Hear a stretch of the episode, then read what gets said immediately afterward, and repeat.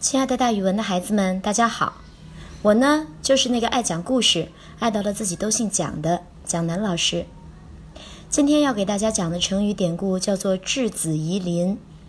这个故事出自《韩非子·说难》中的《言则序》篇。它的意思是：宋国有一个妇人，他们家下了大雨，泥墙坍塌下来了。于是呀，他的儿子说：“爸爸。”如果你不赶紧去修筑它，一定会有盗贼进来的。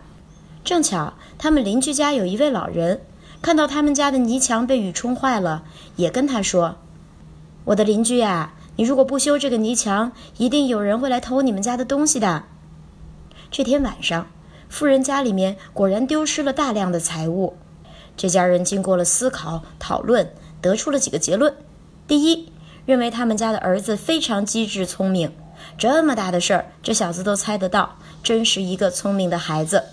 第二，全家共同怀疑财物是邻居家的老人偷的，因为在出事之前，他曾经告诫过他们，泥墙坏了有可能被偷哦。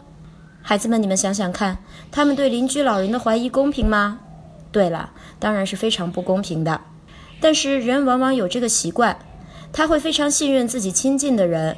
但是对不亲近的人的一些做法却充满了猜疑，所以这则故事通常是用来告诫人们交浅不能言深，也就是说，你跟人家的交情没有到一定的程度，你的话不能够说得太深。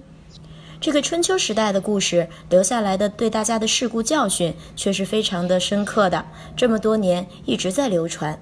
所以一说到质子疑邻，大家就要知道，不该你说的话，如果和人家交情不够深，不要探讨的太深哦。好了，那今天的讲故事就给大家讲到这儿，孩子们，咱们明天见。